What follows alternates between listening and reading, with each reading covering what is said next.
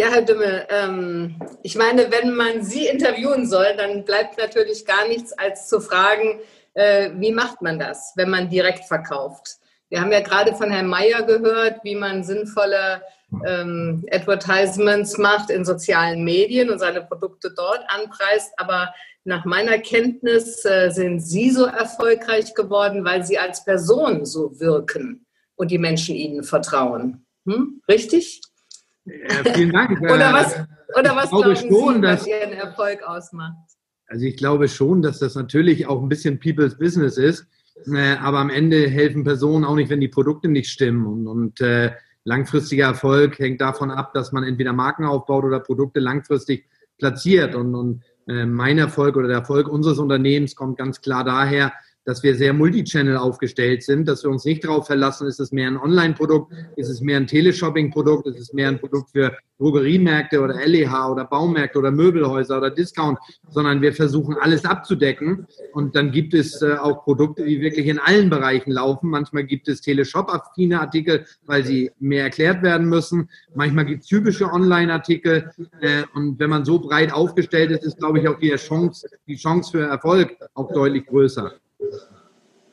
Jetzt sind aber nicht alle, die uns zuhören, so breit aufgestellt wie Sie und haben über 4000 Produkte im Portfolio, sondern äh, viele haben eben deutlich weniger zu verkaufen. Und was würden Sie sagen, wonach unterscheiden Sie? Einfach Instinkt oder machen Sie auch sowas, wie Herr Mayer eben empfohlen hat, machen Sie doch mal einen Test, machen Sie doch mal verschiedene Angebote zu, an unterschiedliche Zielgruppen mit unterschiedlichen Preisen vielleicht sogar und gucken Sie, was läuft. Also ich muss erstmal sagen, auch wir haben nicht mit 4000 Produkten angefangen, sondern das ist über viele, viele Jahre das Sortiment gewachsen und auch immer breiter aufgestellt, weil wir gucken auch zurück auf Zeiten, da gingen äh, Fitnessprodukte stärker als Haushaltelektronik oder Gartenartikel laufen. In der Corona-Zeit laufen Gartenartikel mehr. Die Gärten sahen in Deutschland noch nie so schön aus wie jetzt. Das heißt, gerade in dem Bereich Do-it-yourself oder Gartenbereich kriegt man, kann man jetzt äh, besser verkaufen. Und so haben wir immer geguckt, dass wir möglichst breit aufgestellt sind. Ähm, gerade auch vom Sortiment, was, was ich für ganz wichtig empfinde. Aber was ganz interessant ist, ist, ist auch ein bisschen Bauchgefühl. Wir versuchen natürlich auch Datenanalysen zu machen, welche Bereiche sind gefragt, was wird bei Google oder was wird irgendwo besonders viel gesucht, was wird nachgefragt, äh, was steht irgendwo im Top-Ranking für Artikel. Äh, und dann gibt es so dieses Bauchgefühl, wo man so überzeugt ist, wo man sagt, da gehen wir gleich in die Breite, gehen auch ins Risiko und gehen auch, fangen auch gleich mal mit 10.000 Filialen an äh, draußen. Aber es gibt auch Artikel, wo wir sagen, Mensch, da fangen wir mit 300 Filialen mal an zu testen, in unterschiedlichen Regionen auch, äh, um auch Gebiete in Deutschland abzudecken, um dann zu sagen, da nach den Testergebnissen überlegt man, ob man und wie man ausrollt. Was äh, gibt es einen Tipp von Ihnen an die Händler, die uns zuhören jetzt über den Handel in Krisenzeiten? wie diesen, in denen wir leben. Also ich meine, das eine ist das Produkt. Sie haben es gerade gesagt, Gartenprodukte gehen jetzt eben, weil die Leute zu Hause bleiben und sich um ihren Garten kümmern. Äh, andere Produkte gehen nicht so gut, logischerweise. Aber gibt es irgendwas, wo Sie sagen würden, das könnte noch ein Tipp sein, wie man aus der Krise eine Chance macht? Ja, ich glaube erstmal, dass man äh, die Krise rechtzeitig erkennen muss. Ich kann kurz mal äh, aus der Erfahrung unseres Unternehmens sprechen, was mhm. wir gemacht haben. Und äh, wir waren äh, von Corona betroffen, bevor man in Deutschland wusste, wie man Corona schreibt, weil wir halt mit Asien viel zu tun hatten und gemerkt haben, dass da ein ganzes Land nahezu geschlossen wurde, ähm, weil doch Corona da sich so ausgebreitet hat und da so schlimm wurde. Und ohne damit zu rechnen, in dem Moment, dass es überschwappt, haben wir uns auch darüber unterhalten, was würde eigentlich passieren, wenn bei uns irgendwas kommt. Und als man dann absehen konnte, es schwappt drüber und es kommt nicht nur dichter, sondern es trifft uns persönlich auch, äh, haben wir sofort ein Krisenmanagement gemacht und haben sämtlichen Investitionsstopp. Wir haben, weil auch in dem Moment, sage ich mal ganz ehrlich, ähm, wir sind ein erfolgreiches Unternehmen, aber da hat man auch mal Nächte, wo man nicht so gut schläft, weil man einfach auch ja in dem Moment gar nicht wusste, was bedeutet das, was passiert, kommt ein Lockdown, wie lange bleibt der Lockdown, äh, gibt es überhaupt das Kaufverhalten, kommt das so zurück? Und dann ist mhm. äh, jedes Unternehmen erstmal gefordert, äh, auf die Kosten zu gucken. Und wir haben als allererstes gesagt, das Wichtigste für uns sind auch arbeitsplatzsichernde Maßnahmen. Ich spreche immer von einem tollen Team, was ich habe. Und äh, dann bin ich auch für die verantwortlich. Und das war für uns so die erste Aufgabe. Wie können wir sicherstellen, dass wir auch nach einer Krise 400 Arbeitsplätze haben? Und wir haben wirklich so will ich an so einem Beispiel sagen, alle Investitionen gestoppt. Wir haben geguckt, wo muss man investieren. Das ist in Ideen, Produkte. In gewissen Geschäften darf man ja nicht aufgeben, weil dann stockt das Geschäft und hat man auch keine Zukunft. Aber, und wir haben immer gesagt, ich habe immer gesagt, wenn die Feuerschutztür kaputt ist, dann muss sie repariert werden. Aber ob wir nun Stehtische haben und bessere Schreibtische und nochmal neue Computer, da haben wir wirklich äh, auf die Kostenbremse gedrückt und haben gesagt, wir stoppen sämtliche Investitionen und gucken erstmal, was passiert. Und trotzdem ist man auch als Unternehmen dann ja verpflichtet zu sagen, es wird eine Zeit nach Corona geben und es wird ja irgendwas sich äh, verändern und passieren. Das heißt, wir haben bewusst auch geguckt, welche Produkte, jetzt waren wir durch unsere Asienkontakte relativ schnelle Maskengeschäft, so haben wir geguckt, äh, äh, haben dann aber nicht in den Handel geliefert, haben auch mal bewusst geguckt, wo gibt es vielleicht andere Geschäftsfelder, die wir heute nicht bedienen. Und wir haben dann durch unsere Kontakte mit Asien, wollten wir die Masken nicht in den Handel verkaufen, weil wir gesagt haben, solange in Krankenhäusern und äh, Altenheimen Masken fehlen, äh, passt es auch nicht so gut, die im Handel zu verkaufen und haben dann Kontakte zu Regierung, äh, wir haben den Bund beliefert, wir haben Landesregierung, wir haben Polizeistationen, Bestatter, äh, Krankenhäuser, also auch ganz andere Wege, die wir nie beliefert haben, haben sich auf einmal auch Netzwerke aufgetan. Und, und das sage ich, kann ich immer nur empfehlen. Äh, Kopf in den Sand stecken hat keinen Sinn. Also man muss auch kreativ sein, man muss rechts und links gucken. Geschäfte verändern sich. Äh, und so hat sich auch dann sogar leicht in, de, in der Phase die Produktrange verändert bei uns. Aber nie vergessen, wo man herkommt, worin man stark ist und daran auch weiterarbeiten. Und das heißt auch, Sie haben sich auch über die Vertriebswege Gedanken gemacht und haben sich gesagt, okay, in so einer Phase geht der Verkauf über das Internet besser als der Verkauf in den Läden. Und deswegen müssen wir anders anbieten. Ich habe gerade mal versucht, ein bisschen was über Sie noch zu recherchieren und äh, bin leider nicht weitergekommen, weil ich immer erst mal ankreuzen musste, dass ich gerne Ihren Newsletter hätte. Den möchte ich aber gar nicht haben, um ehrlich zu sein. Die brauchen Sie auch nicht. Sie können mich doch persönlich fragen. Ich sage ja. Nein, also was wir, da haben Sie genau recht. Wir haben, was wir natürlich gemacht haben, und das ist wieder der Vorteil, wenn man breit aufgestellt ist. Wir hatten damit zu kämpfen, dass in unserem äh, Bereich, ich sage immer so circa 8000 Filialen, die wir beliefert haben, geschlossen hatten.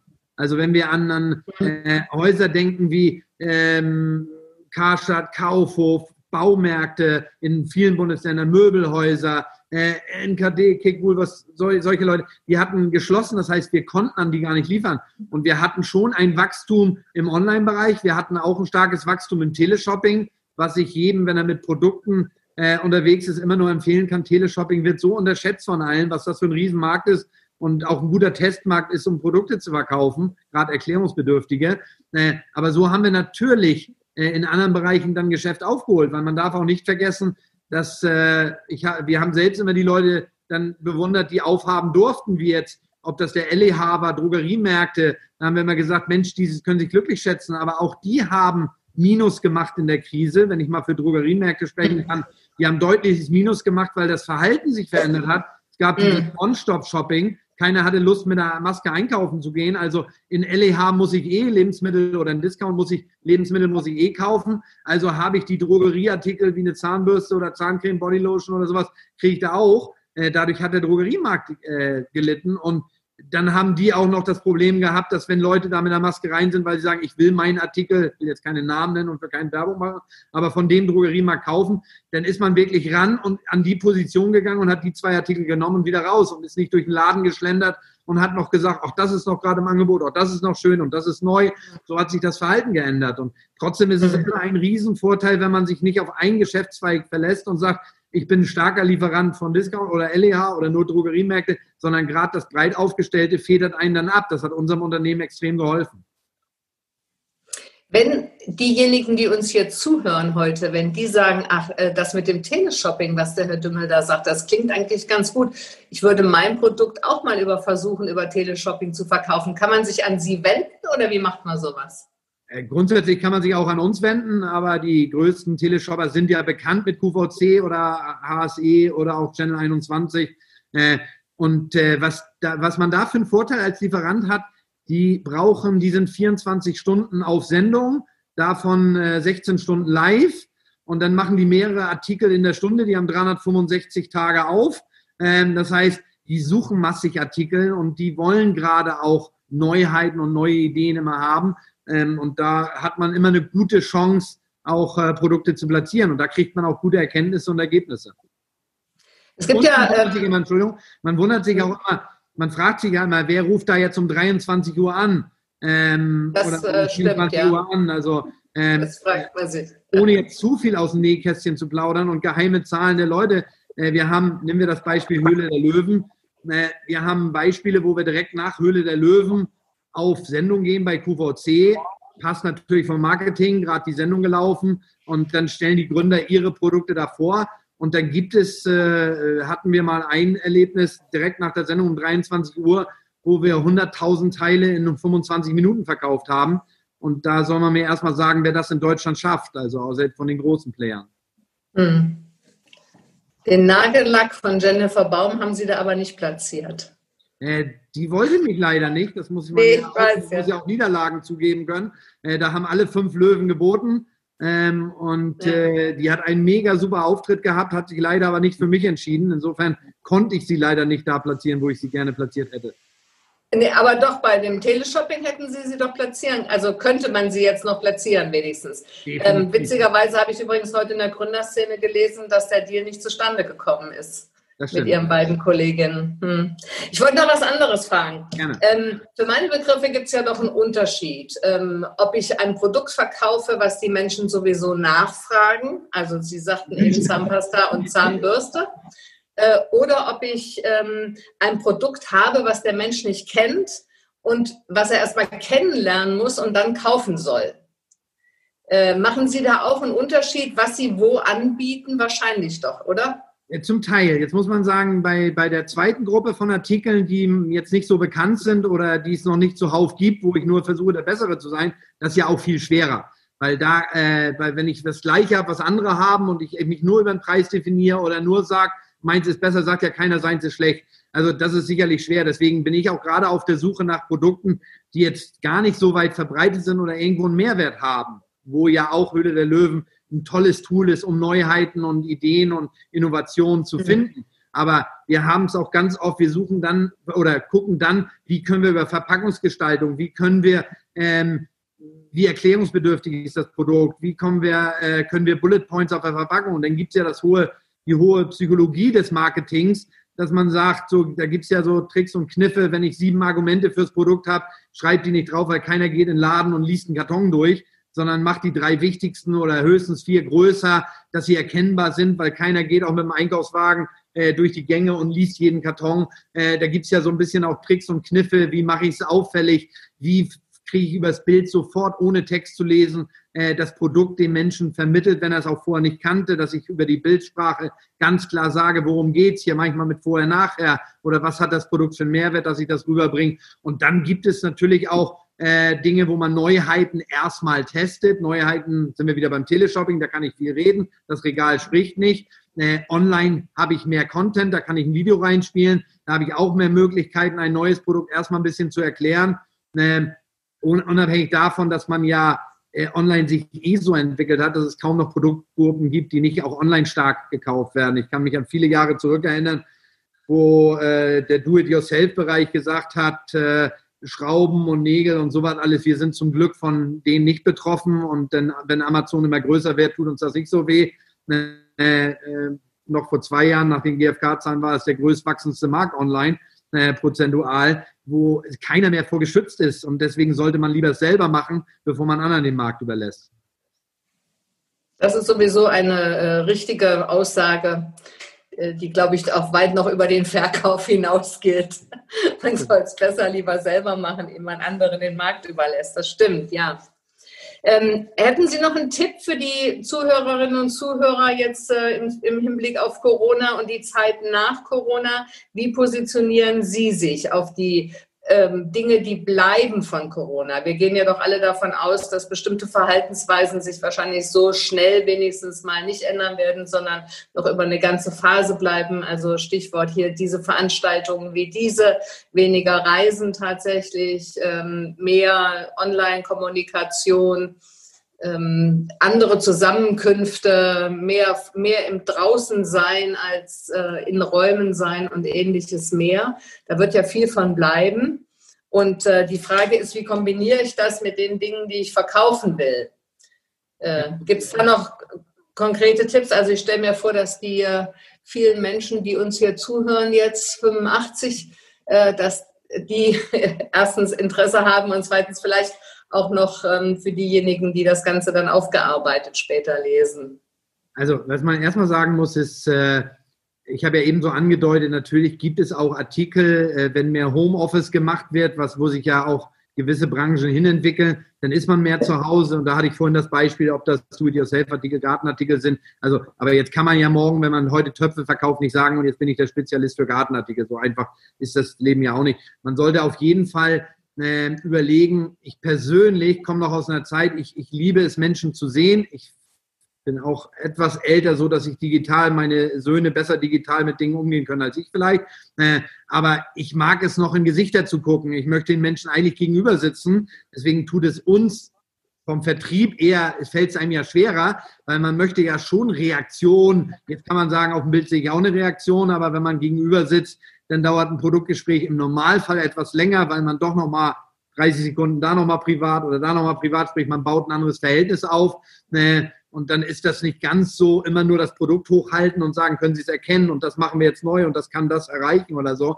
Und dann muss man auch ein bisschen innovativ sein. Dann muss man sich vielleicht mal äh, äh, Videos überlegen. Also wir haben angefangen, mehr und mehr Produktfilme zu drehen, die man dann auch mal reinspielen kann in ein Gespräch, wo man das Produkt, den Produktnutzen noch mal besser zeigen kann. Ähm, weil früher sind wir mit Mappen losgelaufen oder haben nochmal ein Video am iPad gezeigt oder so. Äh, jetzt machen wir es wirklich so, dass wir sagen, wir drehen dafür auch so Nummer 15 Sekunden, wo man nur mal zeigt, ach so funktioniert das Produkt und da kann ja jeder für sich, je nach äh, Produktgruppe auch mal überlegen, wie kann man da innovativ sein. Man muss sich am Ende auch immer ein bisschen unterscheiden und ein bisschen auffallen. Das ist halt so, weil ein Einkäufer eines Großkonzerns, der kriegt jeden Tag so unendlich viele Angebote und da muss man manchmal auch etwas anders sein als andere.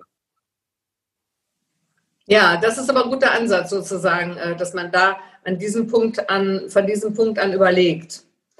Ja, ähm, haben Sie noch was, wo Sie sagen würden, das würde ich gerne noch als Botschaft loswerden? Man hat ja noch eine andere Sichtweise auch als Gesellschafter. Nicht nur, wenn man Vertriebler ist, als Gesellschafter hat man natürlich Chancen, auch Geld zu sparen. Also wenn ich unsere Reisespesen in unserem Unternehmen ja. ansehe, äh, dann haben wir Unglaubliches geschafft. Und, und jetzt stellt sich natürlich auch die Frage, wie motiviert man Mitarbeiter? ähm, was immer, ich sage, das größte Kapital jedes Unternehmens sind motivierte Mitarbeiter. Und äh, ich habe in meinem Leben mal gelernt, Mitarbeiter gehen für dich durchs mhm. Feuer, wenn sie spüren und wissen, dass du auch für sie durchs Feuer gehst. Deswegen ist es auch immer wichtig, zu Mitarbeitern, auch in schweren Zeiten, zu Mitarbeitern, ja. Probleme für die, was haben die für Probleme? Am Ende ist ein Mitarbeiter, der sich wohlfühlt, der Spaß hat, immer der bessere Mitarbeiter. Und mhm. wenn man im Homeoffice sitzt und im Lockdown sitzt, und hat zwei kleine Kinder. Ich liebe Kinder, habe selbst drei, aber dann ist das Arbeiten halt nicht so. Da muss man auch als Unternehmer vielleicht mal überlegen, wie kann ich Chancen und Möglichkeiten bieten, wie kann ich vielleicht auch Zeit ein bisschen verschieben, wie kann ich äh, den Mitarbeitern das auch überhaupt möglich machen. Und dann merkt man, wenn man viel gibt, kriegt man ganz viel zurück. Und das äh, kann ich für mein Unternehmen sagen. Da haben wir sehr viel dran gearbeitet. Und als wir alle mal wieder zur Arbeit durften, dann haben wir mal einen Eiswagen bestellt und äh, da war es schön warm. Dann haben wir Eis gegessen. Also manchmal machen es auch Kleinigkeiten. Und ein besonderes Dankeschön an Mitarbeiter. Äh, Dank äh, ist nicht nur definiert durch Geld. Ne? Da haben Sie völlig recht. Also das denke ich auch, dass solche ähm, Zuwendungen, Incentives in irgendeiner anderen Art und Weise sehr viel, also ja. mindestens genauso viel wert sind wie ein ordentliches Gehalt, was natürlich auch gezahlt werden muss, selbstverständlich. Richtig, genau. Aber trotzdem muss man auch, manchmal sind die Kleinigkeiten wie ein Dankeschön, dass man ja, ja. auf die Probleme eingeht, die auch außerhalb äh, eines, äh, wir haben dann irgendwann mal angefangen, Betriebssport, äh, Online-Kurse, wir haben einen Trainer engagiert und so konnten die Leute sich alle, und dann hat man gesehen, beim ersten Mal waren zwei Leute dabei, wo man gesagt hat, lohnt sich das überhaupt? Und die Gruppe wird immer größer, immer größer und heute freuen die Mitarbeiter sich, dass sie irgendwann späten Nachmittag irgendwie mal eine Sportstunde mit DS-Kollegen machen können. Und sie können selbst entscheiden, ob sie das Video zeigen, ob sie ihr Bild zeigen oder im Dunkeln trainieren. Ja, das ist, glaube ich, auch ein wichtiger Gesichtspunkt. Gut, prima. Vielen herzlichen Dank für diese Tipps. Sind Sie mit dem Unternehmen denn so gut durch die Krise gekommen oder mussten Sie auch Kurzarbeit beantragen? Wir haben ganz kurz Kurzarbeit äh, beantragt, haben äh, nach zwei Monaten das Thema wieder zurückgedreht, weil wir gemerkt haben, dass wir gut durch die Krise kommen, durch die verschiedenen Maßnahmen. ich möchte mich ungern als Corona-Gewinner äh, bezeichnen, aber wir sind weit weg von Verlierer. Wir sind auf Plan, wir haben unser Business trotz der Probleme, äh, haben wir ein leichtes Wachstum, was, glaube ich, in der jetzigen Zeit schon unglaublich ist. Äh, äh, dann, wir sind sehr zufrieden mit der Entwicklung, die wir gemacht haben. Und mir tun wirklich eher Leute leid, die äh, jetzt da sitzen und sagen, der kann klug schnacken, weil am Ende gibt es ja auch Leute, die gar keine Möglichkeiten hatten. Wenn mein Laden geschlossen ist, dann kann ich noch so innovativ sein und dann kann mir noch jeder erzählen, fang doch mit Online an. Das geht von Montag auf Dienstag nicht so schnell, auch schon mal, wenn ich gar nicht, gar keine Erfahrung habe. Da sind ja wirklich Menschen ganz anders betroffen und hatten gar nicht so die Möglichkeit, äh, Alternativen zu finden. Das ist völlig richtig. Da geht es Ihnen gut und da geht es mir als Pensionärin auch gut. Äh, ich habe da auch nichts auszustehen.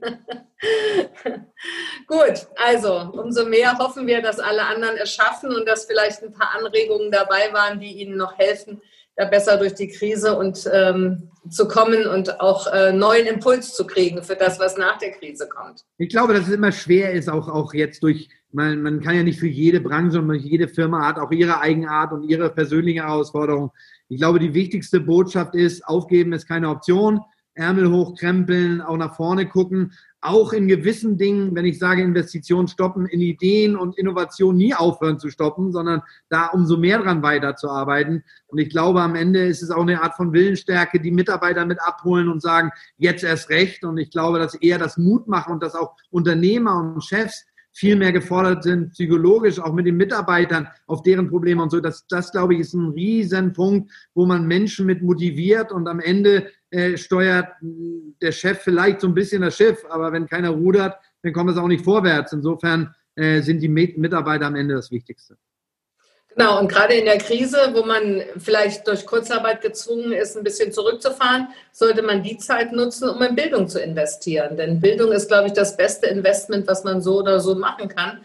Ähm, und darüber haben wir schon mal einen extra Dub-Talk gehabt, über die Möglichkeiten, die es da gibt, eben auch Mitarbeiterinnen und Mitarbeiter fortzubilden, sich selber zu überlegen, was heißt das jetzt für mein Unternehmen mit der Digitalisierung, wie entwickeln wir uns da als Unternehmen weiter und so weiter und so fort. Das haben wir auch schon gemacht.